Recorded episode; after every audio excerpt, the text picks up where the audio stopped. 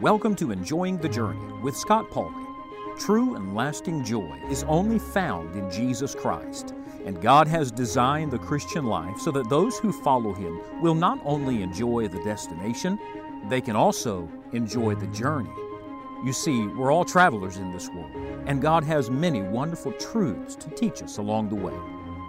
For the next few moments, we turn our attention to the Word of God, the only roadmap for this journey. You'll find additional study helps and resources online at scottpauley.org. Join us now as we study the Scriptures together. It is our prayer that you will enjoy the journey.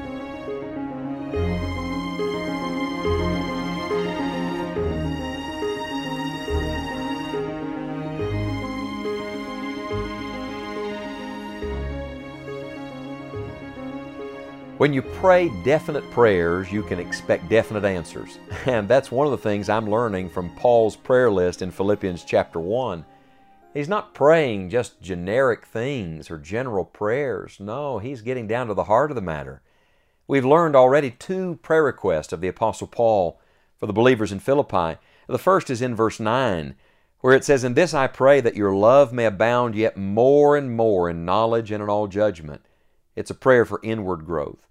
And then verse 10 that you may approve things that are excellent, that you may be sincere and without offense till the day of Christ. This is a prayer for outward growth. And now we come to the great climax in verse 11 being filled with the fruits of righteousness which are by Jesus Christ unto the glory and praise of God. This, my friend, is a prayer for upward growth. In two ways. One, he uses the word fruits. I'm envisioning now looking at a, a garden. It's wonderful to see the new life as it begins to break through the soil, but it's even more wonderful to look out and see the plants fully grown and bearing fruit. They're growing upward, they're maturing. And then we go even higher than that. Notice how the verse ends under the glory and praise of God. You know, prayer begins with God and it ends with God. It's really not about us at all, it's all about the Lord. Someone has aptly said that prayer is not me getting my will done in heaven. Rather, it's getting God's will done on earth. It's all about God. Mr. Spurgeon used to say that the prayers that God answers are the ones that begin with Him. You remember the Lord Jesus taught His disciples to pray. And He said, After this manner therefore pray ye, Our Father which art in heaven, hallowed be thy name. Thy kingdom come, thy will be done as in heaven, so in earth. Give us this day our daily bread, and forgive us our trespasses, as we forgive those who trespass against us. And lead us not into temptation, but deliver us from evil. For thine is the kingdom, and the power, and the glory forever. Amen. Notice that the prayer begins with God's glory, and it ends ultimately in God's glory. We're praying not for something to come to us, but rather for something to go to Him, and that is all glory to the Lord. In a very real sense, all prayers end at the nail pierced feet of Jesus Christ. All prayers lead to the throne of God for God to get the glory. And so look at the prayer request in verse number 11 that he prays. He prays that they will be filled with the fruits of righteousness. Now, fruit is an interesting thing. You can't produce fruit, you can only bear fruit. God produces it. As a matter of fact, you can't produce your own righteousness. You can only bear His righteousness. Listen to it again being filled with the fruits of righteousness. He's praying that they will so yield their life to the Lord that God is able to do in them and through them everything He wants to do. I believe there's a great principle here. So often when we're praying for those we love, we're praying for what we want. We're praying for them to straighten up and do right and do what we think should be done. When in reality, we should be praying, Oh Lord, work so deeply in them that your will will be accomplished. Do you remember the Lord Jesus in his prayer in the Garden of Gethsemane when he prayed, Oh my Father, if it be possible, let this cup pass from me. Nevertheless, not my will, but thine be done. This is what true prayer says. Prayer is a declaration of our dependence on God. Prayer is our statement of surrender. Lord, we don't know what we even need to ask for, but we want your perfect will to be done. And Paul prayed that they would be filled. I love that word. It takes you back to the word abound in verse 9 and to the phrase more and more in verse 9. In other words, this is growth, and it's upward growth. Being filled with the fruits of righteousness, which are by Jesus Christ. The fruit is His character, His nature, His power, His beauty. It's all Christ, it's not us. And then notice how the verse ends unto the glory and praise of God. You know, when you walk through a beautiful garden that's been tended and cared for perfectly, when you see the plants flowering and the trees straight, you don't say, Wow, look what that tree has done, or look what that flower has done. No, instead, you say, Who's the gardener?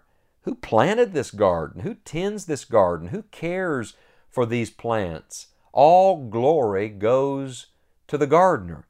And can I tell you, when people walk through our lives, when they come in contact with us, when they observe any good thing in us, it should remind them not of us, but of Jesus. Friend, if there's any good thing in any of our lives, it's not us, it's all God. All of our righteousnesses are as filthy rags. The only good thing in my life is Jesus. And when people walk through the garden of your life, all glory should go to the gardener, under the glory and praise of God. I believe that is exactly what the Lord Jesus meant in John chapter 15 teaching his disciples, interestingly enough, in a garden, uh, looking at vines and looking at branches, when he said to his disciples these words. In verse 7, If ye abide in me, and my words abide in you, ye shall ask what ye will, and it shall be done unto you. Remember the joy of prayer? Now listen to verse 8. Herein is my Father glorified, that ye bear much fruit, so shall ye be my disciples. You see, the Lord Jesus' desire is to produce His fruit in our lives so that when people observe it, the Father, the gardener, the one who planted and tends and cares for our life, gets all the glory.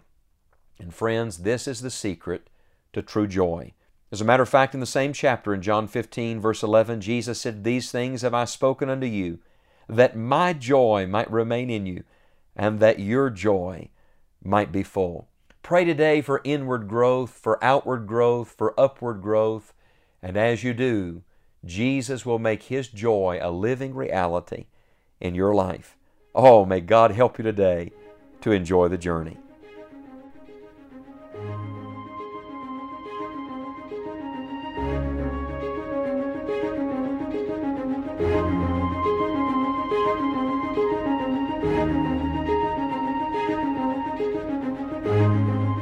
Thank you for listening to today's episode of Enjoying the Journey. The only thing that matters in this world and in eternity is your personal relationship with Jesus Christ. If you have never trusted the Lord Jesus Christ, would you repent of your sin and by faith take Him as your Savior? Friend, God loves you and Jesus died for you. He died for your sins and rose from the dead so that you could have eternal life. You do not have to journey alone. Jesus will come into your life to be your constant companion. Simply pray, Lord, be merciful to me, a sinner. God promises that whosoever shall call upon the name of the Lord shall be saved. If you do know Christ as your Savior, He wants you to walk closely with Him. It is the only way to enjoy the journey. You may listen to today's Bible message again, as well as others in this series. Simply visit scottpauley.org today for resources that will encourage your faith and equip you to take the next step for Christ. If you have made a decision today or would like additional help, we would love to hear from you. Email us at connect at scottpauley.org or write to us at 1038 North Eisenhower Drive, Beckley, West Virginia 25801. We will continue studying the Word of God together next time. And until then, may God help you to enjoy the journey.